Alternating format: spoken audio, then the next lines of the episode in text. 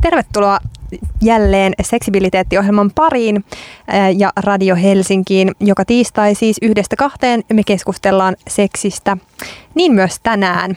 Mulla on täällä kaksi vierasta studiossa. Tervetuloa Hivpointilta Anni Pätilä ja Veera Leppänen. Kiitos. Kiitos.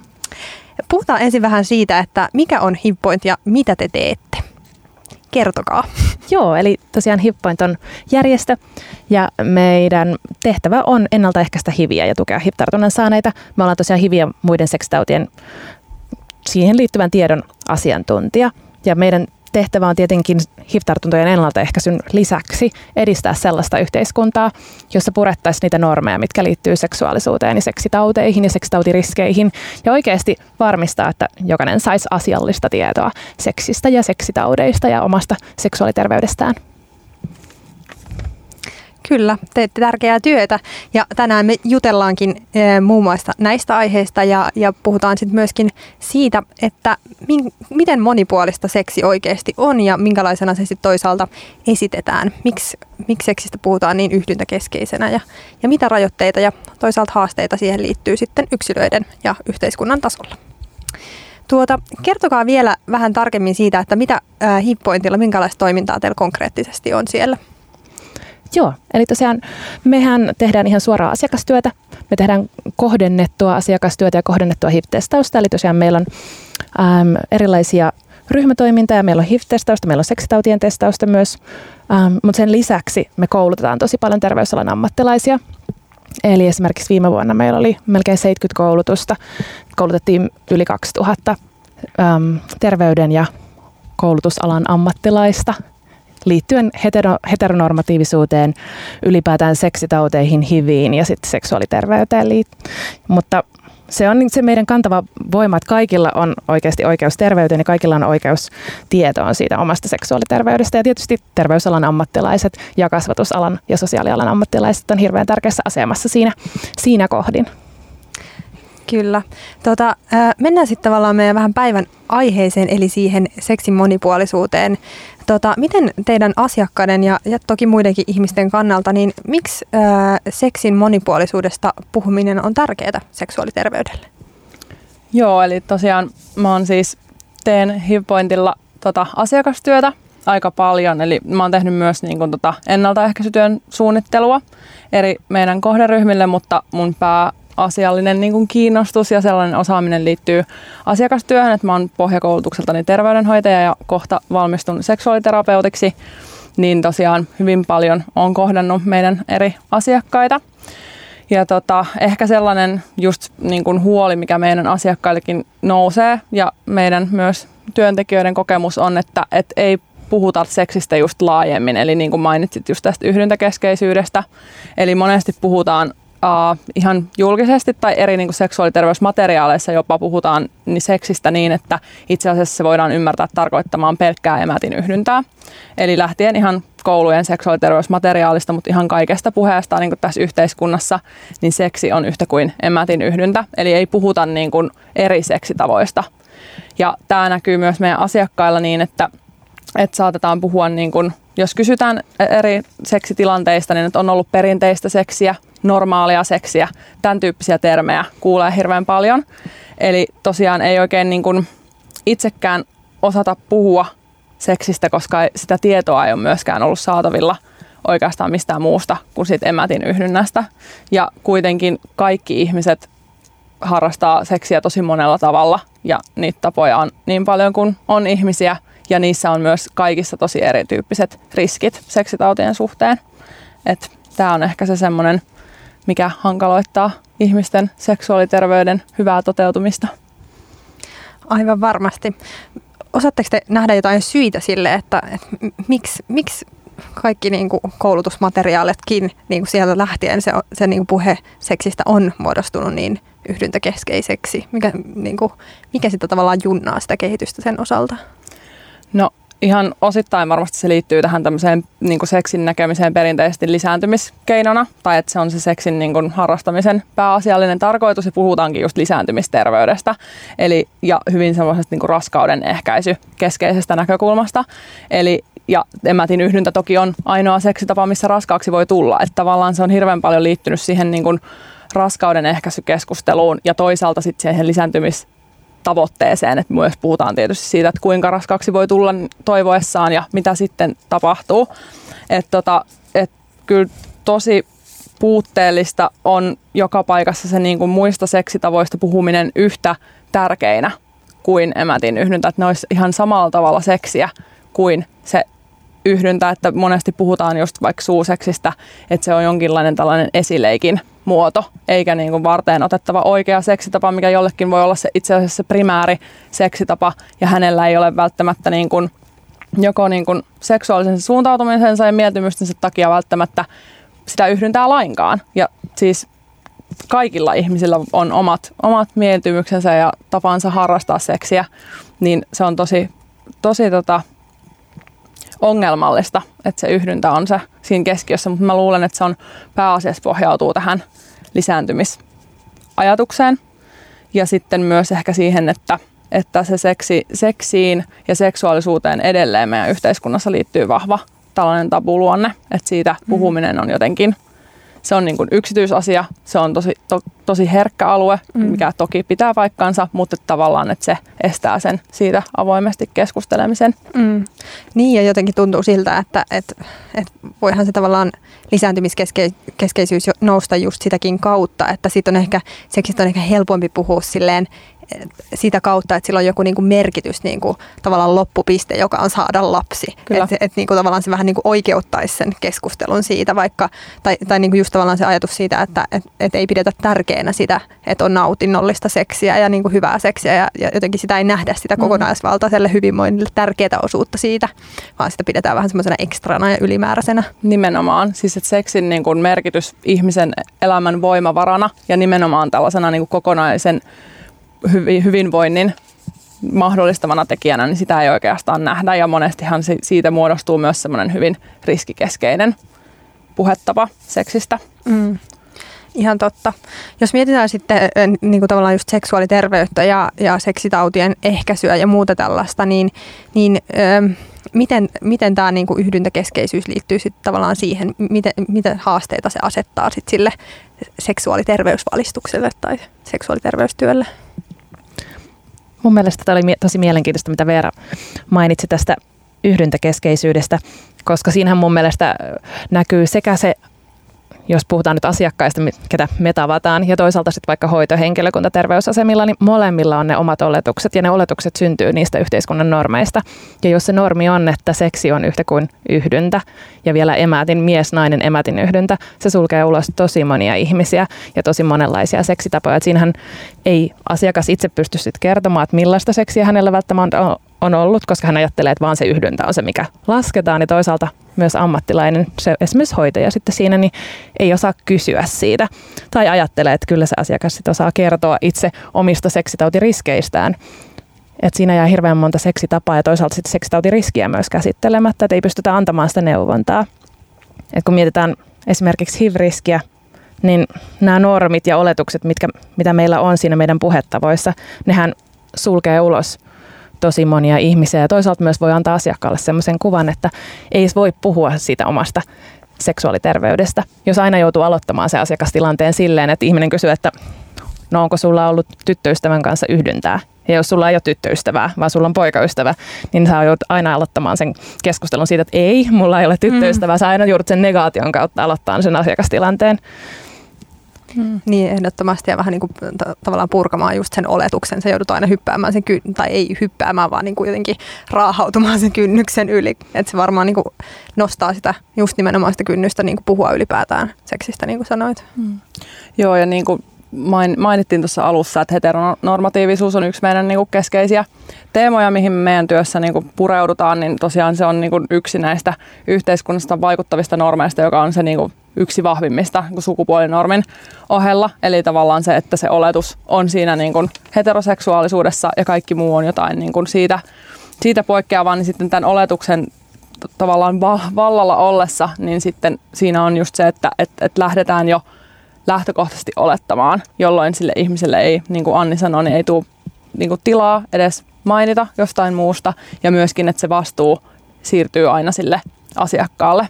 Että tavallaan jotenkin jännästi koetaan myös tosi vaikeaksi se kysyminen ihan vaan, että millaista seksiä sulla on ollut. Että itse asiassa meitä esimerkiksi ei sillä tavalla kiinnosta ihmisen suuntautuminen tai identiteettimäärittelyt, vaan mehän kysytään vaan, että millaista seksiä hänellä on ollut ja kenen kanssa ja milloin se on tapahtunut. Että, että jotenkin tämmöisillä tosi yksinkertaisilla asioilla voitaisiin jo saada sitä tilannetta paljon niin kuin miellyttävämmäksi asiakkaalle, mutta myös laadukkaammaksi sitä seksuaaliterveysneuvontaa ja niitä palveluja. Mm. Te teette paljon työtä nimenomaan terveysalan ammattilaisten kanssa, se on yksi teidän toiminnan kärki. Niin millä tasolla te näette, että Suomessa on terveysalan ammattilaisten seksuaalitietämys just nimenomaan tämän niin kuin tavallaan seksin monimuotoisuuden suhteen? Niin, no juuri sen monimuotoisuuden suhteen se on valitettavasti edelleen aika huono, huonolla tolalla. että tota, mä oon itse työskennellyt aiemmin esim. opiskelijaterveydenhuollossa, missä tota, päivittäin on, on ihmiset, ammattilaiset siis tekemisissä seksuaaliterveyteen liittyvien asioiden kanssa. Toki näin on siis missä tahansa muuallakin, mutta siellä toki viimeisin työkokemukseni on, niin, niin tota, tavallaan osittainhan terveydenhuollossa ne ongelmat liittyy käytänteisiin, että ei ole välttämättä niin kuin kauhean päivitettyjä käytänteitä esimerkiksi seksitautien testaamisesta, niiden oikeanlaista testaamisesta, tai ihmisten tiedot voi olla puutteellisia, koska niin kuin terveysalan koulutuksiin liittyy edelleen puutteita seksuaaliterveyden ja seksuaalisuuden alueelta, mutta monesti vaikka tietynlaiset rakenteet ja käytänteet olisi olemassa, niin silti se yksilötason työn tekeminen voi olla puutteellista just tämän puheeksioton kannalta. Eli jostain syystä se koetaan hyvin vaikeaksi ottaa puheeksi esim. erilaisia seksitapoja. Ja koetaan, että, että en voi kysyä vaikka, että, että onko sulla ollut suuseksiä ilman kondomia. Se koetaan jotenkin tosi isoksi se kynnys. Ja tämä itse asiassa on ihan siis ihmisillä muutenkin, niin kuin, että asiakastyössä taas on niin kuin asiakkaiden kokemuksesta kuullut sitä, että, että vaikka muuten kommunikointi esimerkiksi oman kumppanin kanssa olisi tosi helppoa ja avointa muista aiheista, mutta sitten siitä seksistä puhuminen on monelle tosi tosi vaikeaa. Mm, niinpä, sitä verhoa vieläkin semmoinen just se, se semmoinen tabuisuus mm. ja, ja stigma, mitä täälläkin nyt yritämme sitten aktiivisesti purkaa. Tuota, jos mennään vielä tuohon tervey, terveysalan ammattilaisiin ja siihen heidän tietämykseensä ja asennoitumiseensa seksiin, niin, niin tota, voisi ajatella, että se on aika, aika niin kuin – merkittävä tavallaan yhteiskunnallinen hyvinvoinnin tavallaan madaltaja, jos, jos siellä, sillä tasolla ei ole hyvää tietämystä niin kuin seksuaalisuudesta ja erilaisista seksitavoista. Et, et varmaan varmaan tota, tavallaan kun se kuitenkin on auktoriteetti aina se terveysalan ammattilainen, jolle se meidät pyytää apua, niin jos sieltä tulee jotain semmoista norm- normatiivisuustykitystä, niin se voi niin kuin oikeasti johtaa aika, aika tota, haitallisiin lopputuloksiin, jos, varsinkin jos sulla on valmiiksi jo jonkunnäköinen semmoinen ehkä epävarmuus siitä sun omasta seksuaalisuudesta ja näin. Tota, miten te näette tai mit, mit, mitä kaikki haittoja te näette sillä, että, että jos terveysalan ammattilaiset ei voi tai ei osaa puhua niistä asioista niin kuin oikealla nimillä? No siis siitä voi jäädä puhumatta kokonaan. Eli joku just niin kuin sanoitkin, että jos on vaikka muutenkin kokee niin kuin problemaattiseksi sen oman tilanteen syystä tai toisesta, niin sitten jos vaikka se ensimmäinen henkilö, jolle sä vihdoin uskallat ottaa jonkun asian puheeksi, niin ei osaa sitä kohdata tai jotenkin tulee jotain asenteellisuutta läpi tai muuten vaan ihan vaan sellaista, että ei niin kuin osaa puhua siitä ja vaikenee ja ei anna sitä tilaa kertoa, niin, niin se voi jäädä kyllä siihen. Ja toki sitten myös, että et, et saa niitä tietoja, mitä ehkä, ehkä tarvitsisit, mutta että et, et jotenkin se ammattilaisen ja asiantuntijan tärkein tehtävä ihmisen kohtaamisessa on nimenomaan sen niin kuin luvan antaminen ja tilan antaminen. Että se, että, että niin kuin mahdollistetaan se puhuminen sillä omalla olemisella siinä ja että itse niin kuin kokee luontevaksi puhua niistä asioista ja rohkeasti pystyy, pystyy niistä puhumaan, niin samalla sille toiselle tulee se tila puhua. Ja itse asiassa niin kuin meidänkin asiakkailla vaikka, että, että, että jos heiltä on, niin kuin, kun me kuitenkin joudutaan kysymään tosi yksityiskohtaisia asioita, esim. eri seksitilanteisiin liittyen, niin kun sen perustelee, että mä kysyn sulta näitä asioita sen takia, että mä pystyisin auttaa sua mahdollisimman hyvin ja tarjoamaan sulle kaikki oikeat testit ja tekemään ne oikein ja neuvomaan sua mahdollisimman hyvin, niin mä kysyn nämä sen takia, niin monesti tämän takia, tämän jälkeen ihmiset ei koe sitä itse asiassa ollenkaan enää epämiellyttäväksi tai oudoksi, vaan että sitten itse asiassa se vapautuu se tilanne myös, koska siihen tulee semmoinen, että niin, että tästä voi puhua. Ja se on mm. se ammattilaisen tehtävä. Ihan totta. Tosi tärkeä pointti.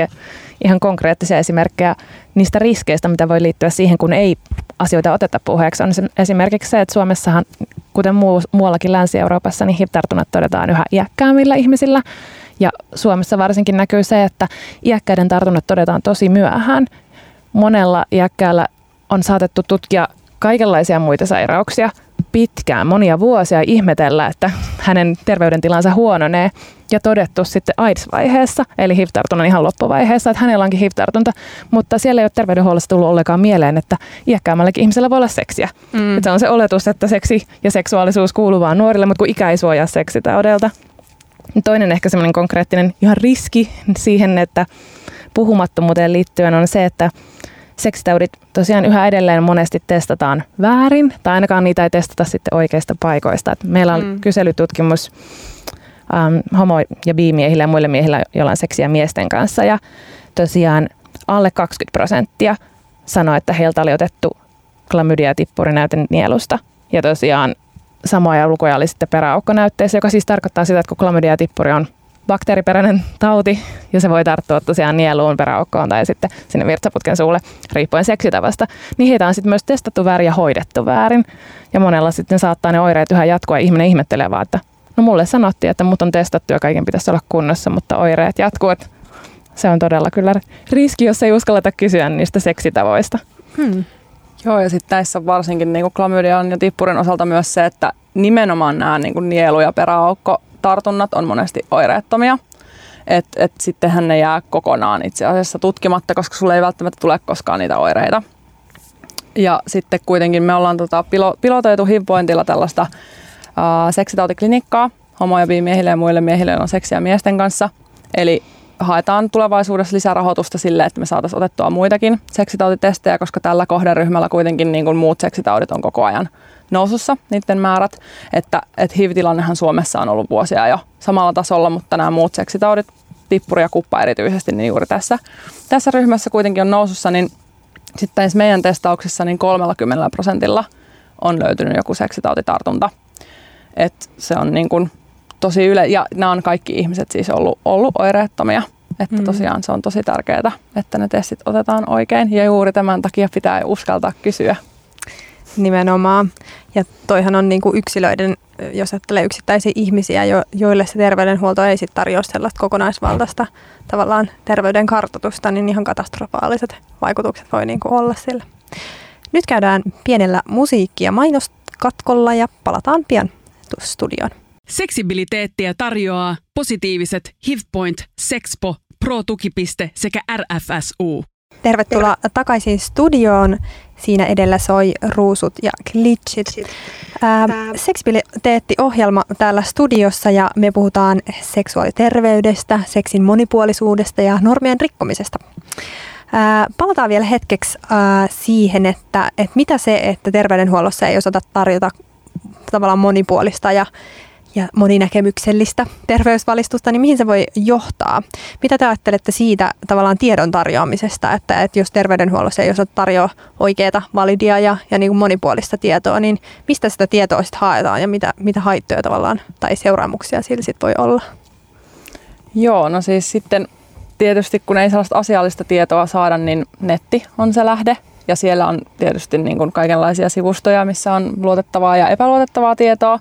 Ja sitten siis ihan niin kuin porno on se lähde monelle, että, että meillä on ollut sellainen muutamia vuosia sitten sellainen nuorten homomiesten ryhmä, jossa silloin osallistujat oli parikymppisiä, mutta kertoivat teinivuosistaan homona kasvamisessa ja heillä se niin kun kysyttiin, että mistä hän on saanut tietoa seksuaaliterveydestä ja seksistä, niin kaikilla oli vastauksena porno. Että tässä näkyy just se sellainen niin kuin täysin puutteellinen tai täysin näkymätön tieto, mitä on esimerkiksi niin kuin anaaliseksistä kaikessa seksuaaliterveysmateriaalissa ja muutenkin muista seksitavoista, että on niin paljon ihmisiä, joita se aiemmin jo mainittu emätin yhdyntä ei kosketa välttämättä koskaan missään vaiheessa heidän elämäänsä, niin se on tosi todella vaarallista, että se on niin näkymätöntä. Ja että se on ihan näkymätöntä siis kaikissa tutkimuksissakin oikeastaan, tai monissa tutkimuksissa, mitä Suomessa tehdään. Että Suomessahan on tehty vuosia sellaista Finsex-tutkimusta, mm-hmm. jossa siis uh, selvitetään suomalaisten seksielämää ja kuinka tyytyväisiä he on siihen.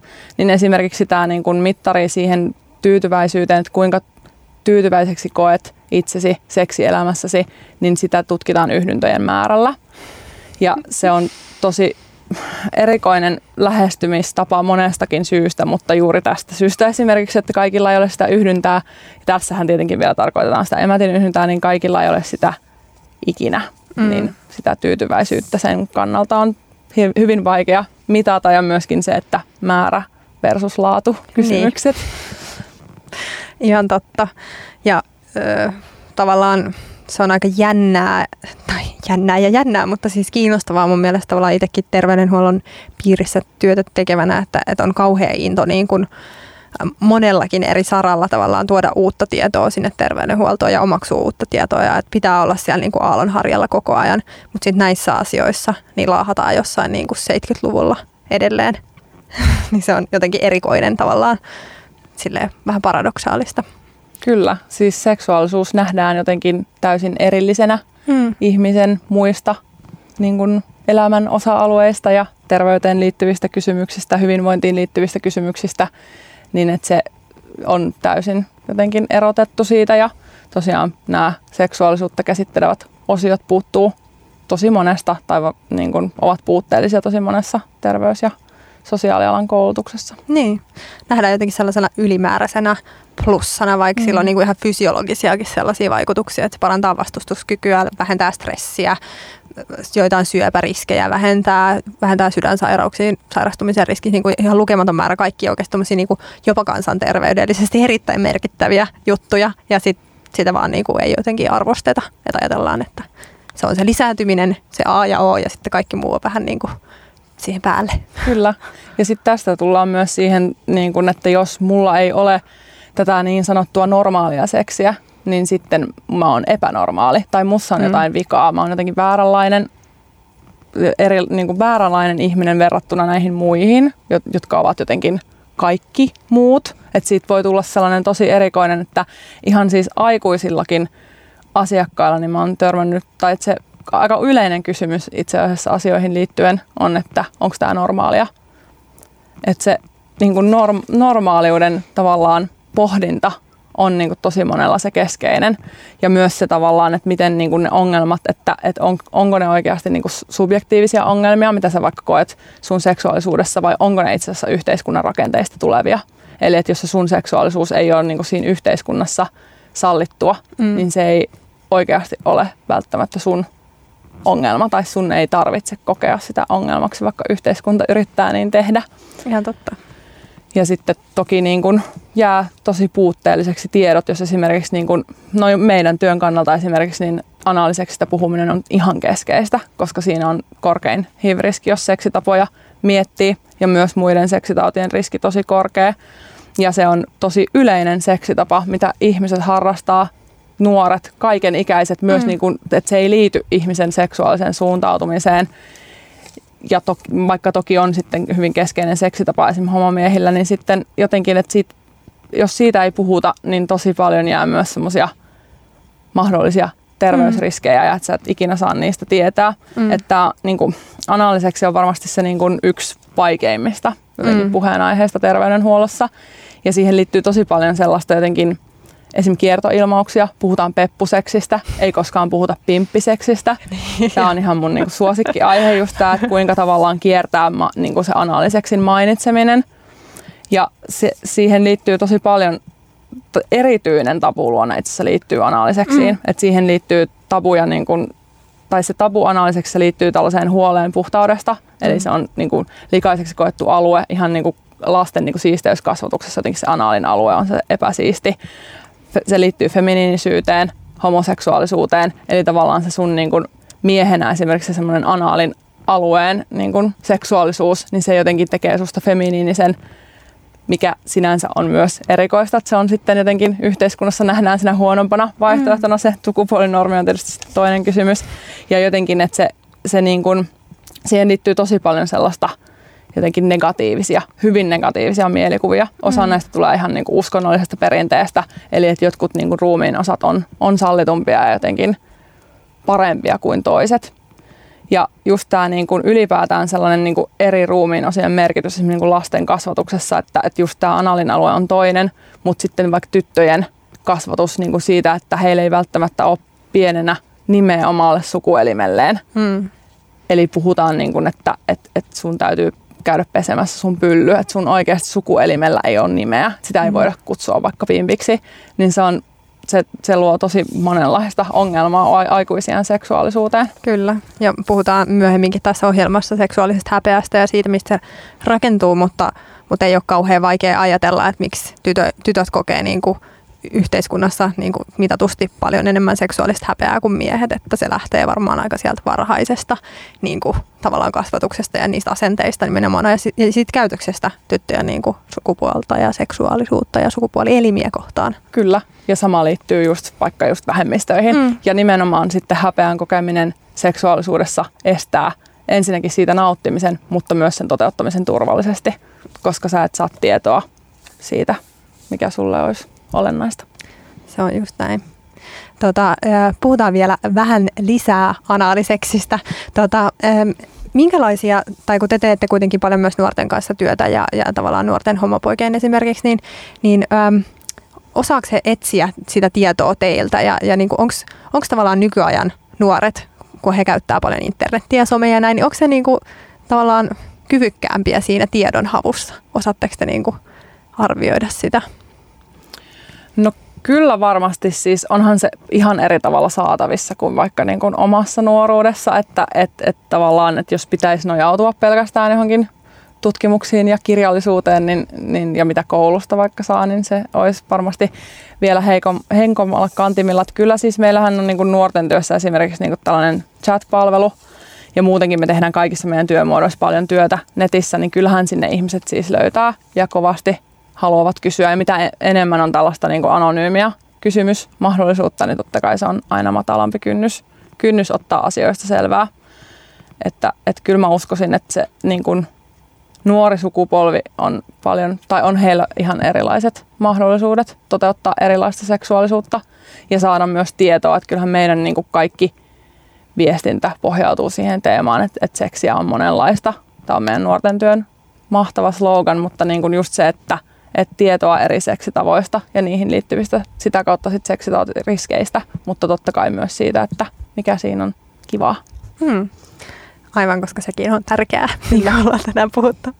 Ja ehdottomasti odotetaan kyllä innolla vielä, että miten tämä opetushallituksen ohjeistus siitä, että kouluissa pitäisi tarjota sukupuolen ja seksuaalisuuden moninaisuuden huomioon ottavaa kasvatusta niin se varmasti vielä vahvistuu tässä vuosien aikana ja tulee näkymään entistä enemmän sit opetussuunnitelmissa ja siinä käytännön varsinkin opetustyössä. Mm. Mutta täytyy kyllä sanoa, että se on myös ihana, että ihmiset kyllä osaa tavallaan, että an, vaikka jos puhutaan, palataan tähän anaaliasiaan takaisin, niin se kyllä kiinnostaa ihmisiä. Että meillä on esimerkiksi yksi meidän suosituimmista esitteistä anaaliseksin ABC, ja se ei tosiaan, se on tehty siis suoraan asiakkaille, miehillä, joilla on seksiä miesten kanssa, ja sitä toki voi lukea kuka muun vaan, ja sitähän luetaan.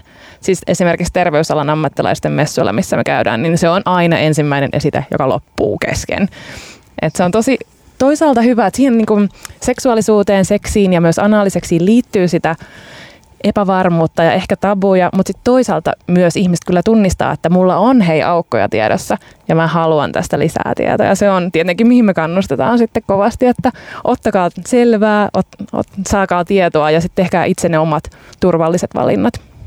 Niin, että ehkä just toi, että, että niinku just mitä Anni sanoi, niin että meidän kokemuksen mukaan, niin että se ei välttämättä tosiaan ole, ole niin, että kaikilla on hirveät asenteellisuutta siellä taustalla ja jotenkin, niin kuin, että hyi, että tosta mä en voi puhua, mm. vaan että itse ihmiset on tosi kiinnostuneita, niin kuin ammattilaisetkin, niin kuin ottamaan vaikka analyseksi selvää ja, ja niin kuin tietämään siitä lisää, mutta että he ei ehkä tarvii niin kuin enemmän sellaisia työkaluja siihen puheeksi ottoon, että koetaan tavallaan jotenkin monimutkaiseksi sitten kuitenkin se, että, että miten tästä sitten puhutaan, vaikka sitä kiinnostusta kyllä löytyy ja ehkä asenteet myös on niin kuin paremmat nykyään kuin vaikka muutama kymmen vuosi sitten, mutta Mm. Ihan totta.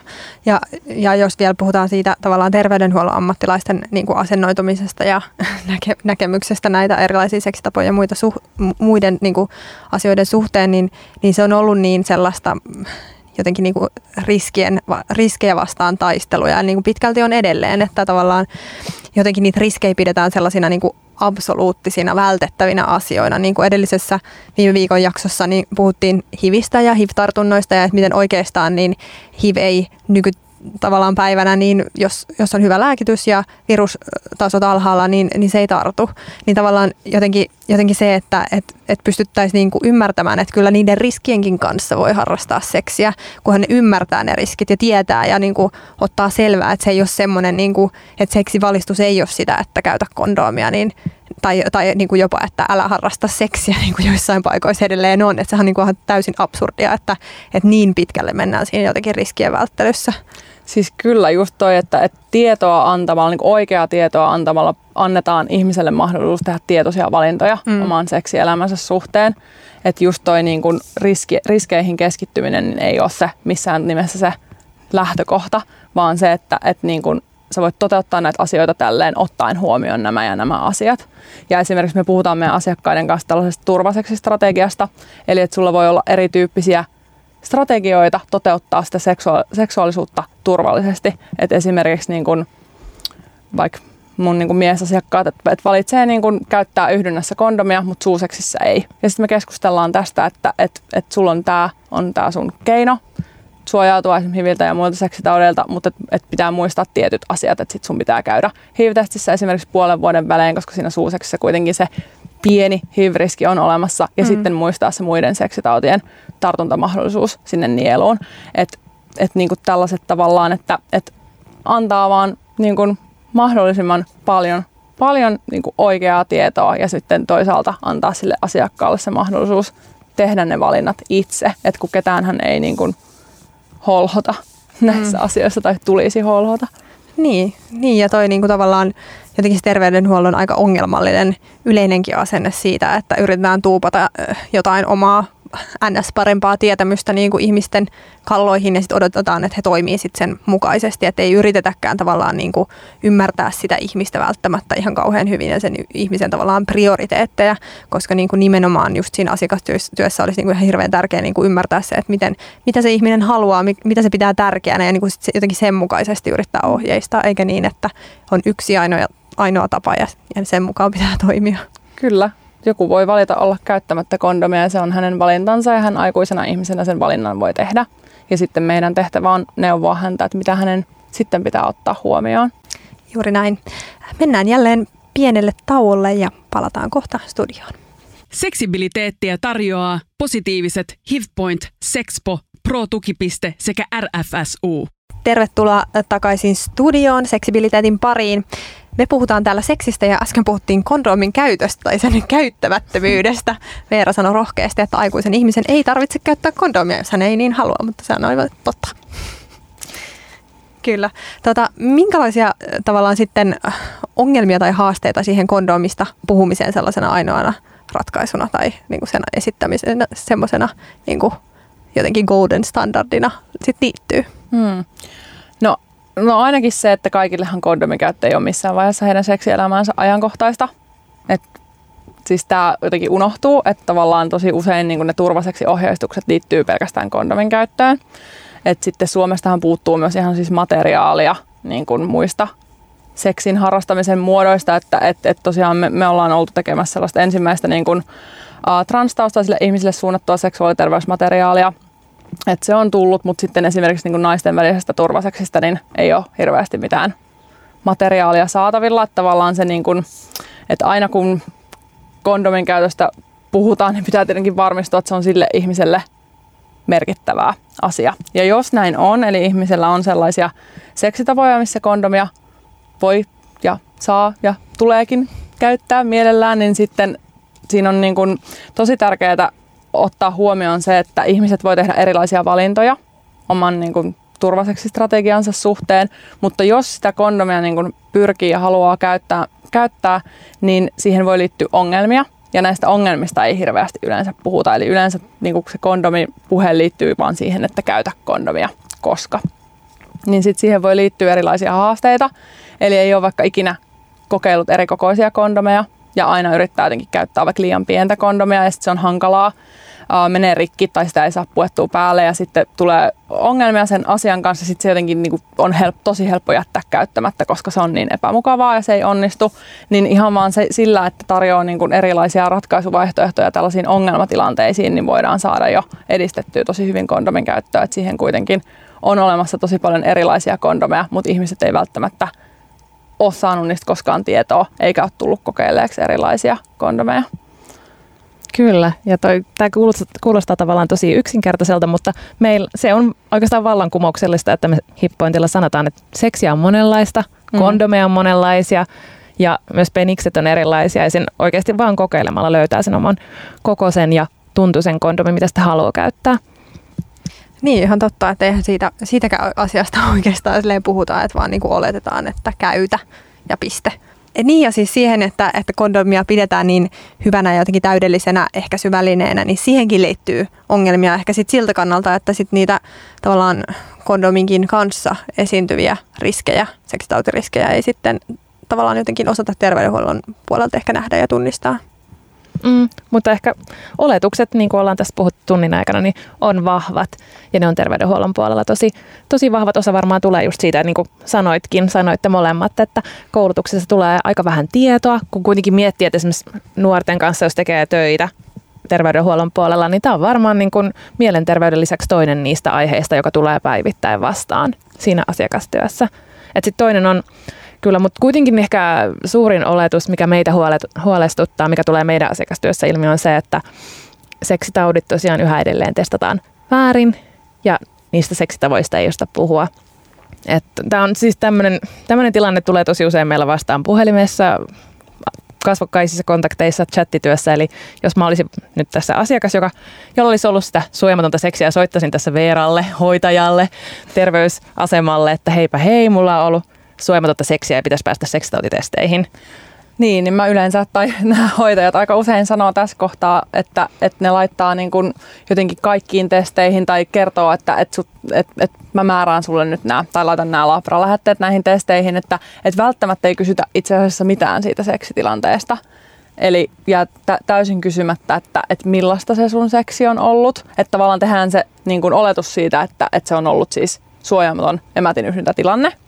Ja niin kun, että mä laitan sut nyt näihin seksitautitesteihin tietämättä kuitenkaan, millaista seksiä sulla oikeastaan on edes ollut. Sitten ei välttämättä kysytä, että, että että milloin se seksitilanne on ollut. Ja tämä on yksi niin kuin, huolestuttavin asia just, koska sitten ne tulee testattua väärään aikaan, nämä taudit, että kun niissä on tietyt aikarajat, mitkä pitää olla kulunut ennen kuin testit on luotettavia, niin sitä ei välttämättä tehdä ollenkaan. Mä oletan nyt, että sulla on ollut suojaamaton emätin tilanne ja laitan sut nyt kaikkiin seksitautitesteihin. Ja sitten myöhemmin itse käy ilmi, että ne kaikki testit ei olekaan ollut ihan kaikki. Eli siellä on yleensä sitten ollut niin klamydia ja tippuritesti virtsanäytteenä ja ehkä HIV-testi, mutta HIV-testikään ei, ei aina kuulu tähän niin sanottuun peruspakettiin, vaan sitä pitäisi asiakkaan itse tajuta pyytää. Kyllä, ja minä Anni asiakas sitten iloisena lähden sieltä terveysasemalta luulen, että multa on otettu kaikki seksitautitestit, vaikka mulla ei itse asiassa ollut vaan suojaamaton vaikka anaaliyhdyntä ja sieltähän ei ole sitten mitään testattu, hmm. mutta se, multa on otettu vaan se virtsatesti. Ja sehän näyttää tosiaan vain klamydian ja tippurin sitten yleensä. Hmm. Ajattele, ajatteletteko, että tämä johtuu siitä niin kuin tavallaan koulutuksen puutteesta vai sit siitä, että, että tota, jotenkin ei, ei uskalleta tai haluta tuoda esille sit niitä asioita tai ne tuntuu hankalilta? Siis mun mielestä, niin kuin mä tuossa aiemminkin sanoin, että osittain tiedon puutteesta, mutta mun mielestä suuremmaksi osaksi siitä puheeksi oton vaikeudesta. Että kyllä se jotenkin niin kuin, tosi paljon niin kuin, multa ja meiltä on niin kuin ammattilaiset kysynyt sitä, että miten näistä asioista sit niin kuin pitäisi puhua tai jotenkin, että miten mä kysyn siltä asiakkaalta, että onko se homo. Ja sitten mä oon niin kuin ihan silleen, että kun ei me sitä kysytä, että itse asiassa se on tosi niin kuin yksinkertaista, että mitä asioita pitää tietää. Ja sitten toki myös terveydenhuollossa tämä, niin kuin, että siellä on tietyt resurssit, aikarajat, kauhean niin kuin paljon asioita, mitä sun pitää ottaa kerralla haltuun lyhyessä ajassa niin kuin siinä vastaanottotilanteessa tai puhelimessa. Mutta itse asiassa nämä ei ole kauhean niin kuin rakettitiedettä eikä monimutkaisia asioita, vaan että voi ihan kysyä, että just tämä, että millaista seksiä sulla on ollut, kenen kanssa, missä se on tapahtunut. Eli just tässä tulee tämä matkailupointti, että onko seksiä ollut ulkomailla vai Suomessa. Ja tämä liittyy tietysti erilaisiin seksitautiriskeihin niin kuin matkaillessa. Ja sitten se, että milloin tämä seksitilanne on ollut. Et itse asiassa niin kuin, ne on aika yksinkertaiset kysymykset loppujen lopuksi. Ja just tämä, mitä aiemmin puhuttiin, että, että kun perustelee sen, että miksi näistä kysytään, niin harva asiakas enää siinä vaiheessa on silleen, että miksi sä kyselet multa noin tarkkaan, koska ne on perusteltuja kysymyksiä. Mm. Ja ehkä varmaan enemmänkin sitten ollaan tyytyväisiä siitä, että niin, ylipäätään, kyllä. ylipäätään kysytään. Tota, itsekin terveydenhuollossa työtä tekevänä, niin, niin mä oon miettinyt paljon sitä tavallaan, erityisesti ehkä näihin seksuaalisuusasioihin liittyen, että, että miten jotenkin ne omat asenteet ja omat niin kuin omassa päässä olevat normit ja sellaiset niin kuin asenteet, niin miten, miten ne saisi karsittua sit työstä tai, tai jotenkin, että et siihenkin varmaan tarvitsisi lisää keinoja, koska tuntuu, että ne hirveän usein valuu sinne käytännön työhön. Et tokihan siinä on myös hyviä puolia, että sä oot sun persoonalla siinä läsnä ja monesti se on niin kuin, tavallaan e-, edellytys sille, että sä voit olla hyvä hoitaja tai lääkäri tai mikä tahansa, mutta että, että näissä asioissa ne, ne niin kuin jotenkin yhteiskunnan ja sun omat normit ei sit niin kuin siihen työhön sotkeutumaan. Kyllä, ja me halutaan tietenkin kannustaa kaikkia terveysalan ammattilaisia, lääkäreitä ja hoitajia, hoitajia siihen, että seksuaaliterveyden puheeksiotto on loppujen lopuksi voi olla tosi helppoa ja mukavaa. Ihan voi harjoitella. Meillä koulutuksessa esimerkiksi harjoitellaan ihan sellaisia käytännön fraaseja, mitä voi sitten ottaa siihen omaan asiakastyöhön mukaan. Et, et niitä voi ihan etukäteen miettiä. Et mä kysyisin tällaisilla omilla sanoilla ihmiseltä, että hei, millaista seksiä sulla on ollut. Että ei se ole sitten ensimmäinen kerta sen asiakkaan kanssa, kun rupeaa miettimään, että voi kamalaa, että mulla on tosi lyhyt aika, aika tiukka aikataulu koko päivän, että miten mä rupean sanottamaan tätä asiaa. Sitä voi harjoitella jo vaikka kotona, peilin edessä. Joo, ja siis just se, että kaikilta ihmisiltä kysytään samat kysymykset. Niin. Että ei sen itse asiassa, niin kun tulee joku ihminen, tuli se vastaan tai soittaa puhelimella, niin sähän et voi olettaa itse asiassa mitään tästä henkilöstä. Mm. Sä et voi olettaa edes, mikä hänen sukupuolensa on. Että ihan niin kuin tästä, tästä lähtien niin kuin näitä oletuksia ei voida tehdä, niin se, että ethän sä voi olettaa myöskään, että jokainen asiakas, joka muuhun ottaa yhteyttä, niin hänellä on ollut tätä yhtä tiettyä seksitapaa. Ja sitten kun sä otat tämän lähtökohdan siihen kaikkeen työhön, että sä kysyt jokaiselta asiakkaalta samat kysymykset, niin se tekee siitä jotenkin tosi yksinkertaista, koska sitten asiakkaat on vain ihmisiä, joilla on heidän omat tilanteensa. No nimenomaan näin ja siis esimerkiksi just niin kuin vähän puhuttiin vanhuksista ja vanhuksisten, vanhusten seksielämästä ja siitä, että en jotenkin oletusarvoisesti arvoisesti vanhuksilla tai vanhoilla ihmisillä ei olisi seksielämää. Ja siis tutki, tutkitustihan näin ei ole, eikä niin kuin kenelle, kenenkään kohdalla, joka haluaa vanhuksena harrastaa seksiä, niin pitäisi olla sitten mitenkään tavallaan erilaista vaikka seksuaaliterveys tavallaan valistusta tai hoitoa tai testausta Kyllä, ja toi näkyy erityisesti sitten HIV-tartunnoissa, että Suomessahan ikääntyneillä tavataan tosi paljon HIV-tartuntoja, ne on yleensä tosiaan todetaan aika myöhäisessä vaiheessa, joka tarkoittaa tietenkin sitä, että HIViä pystytään, HIViä pystyy hoitaa tosi hyvin, mutta sitä pystyy hoitamaan sitä paremmin, mitä varhaisemmassa vaiheessa tavataan. Ja tietenkin sitten estetään sillä ne jatkotartunnat, mutta Suomessakin on tosi monta tapausta joka ikinen vuosi, että ihminen tosiaan tulee vastaanotolle, hänellä on ollut jopa oireita ja häneltä testataan kaikki muut asiat paitsi sitten se HIV.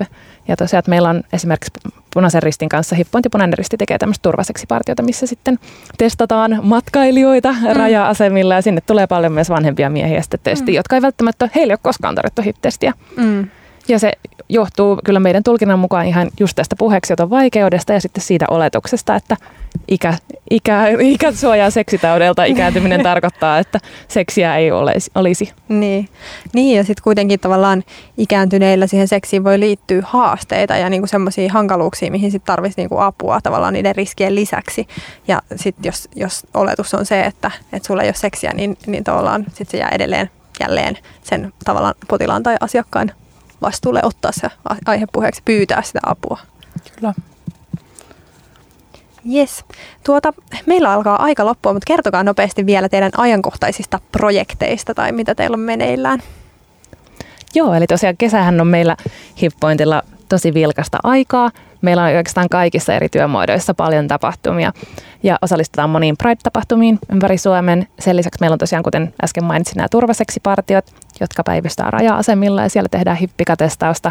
Nuoret osallistuu moniin nuorten kesätapahtumiin ja myös sitten nuorten Prideen.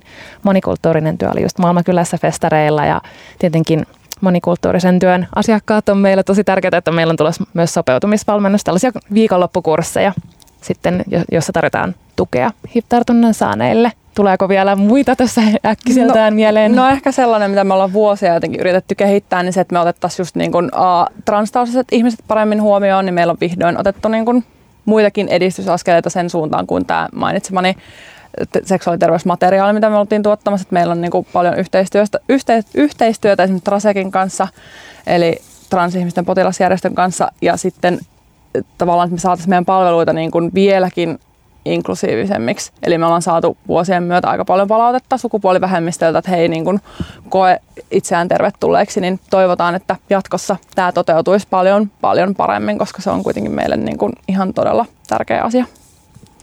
Hienoa, että olette ottanut asiaksenne. Se on hyvin tärkeä osa-alue. Ää, seksibiliteetti kiittää jälleen tältä viikolta. Ensi viikolla jatketaan uusien aiheiden parissa. Seuraavaksi mennään vähän kuuntelemaan musiikkia ja sitten onkin jo Laura Freemanin vuoro. Seksibiliteettiä tarjoaa positiiviset HIVPoint, Sexpo, Pro-tukipiste sekä RFSU.